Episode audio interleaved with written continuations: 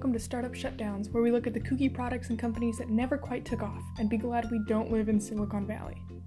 Today's company is a health drink company called Juicero Incorporated that got its start in 2013.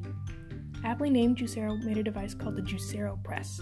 It's a Wi Fi enabled, phone app connected juice press that worked with their proprietary juice pouches to deliver fresh vegetable and fruit juice straight to the consumer.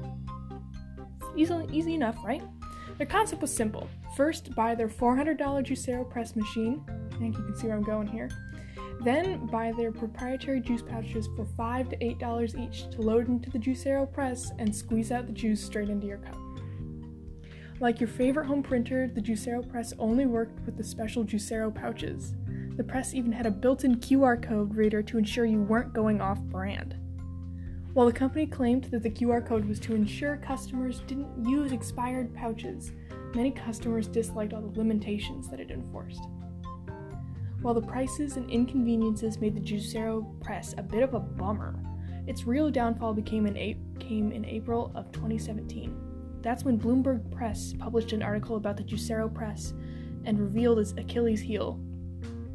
Since the juice came in the nice pre-made pouches, customers could actually skip over that fancy $400 press and just Capri Sun those juice pouches for a quicker and cheaper drink. So, in a quite literal squeeze, the company bowed out of the juice game just five months later, offering to refund any dissatisfied customers for their expensive Juicero press machines.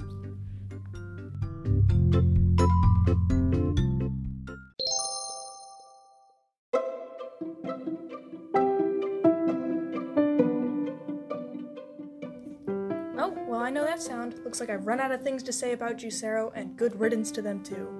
Tune in next week to learn why a streaming device from Google was a complete gutterball.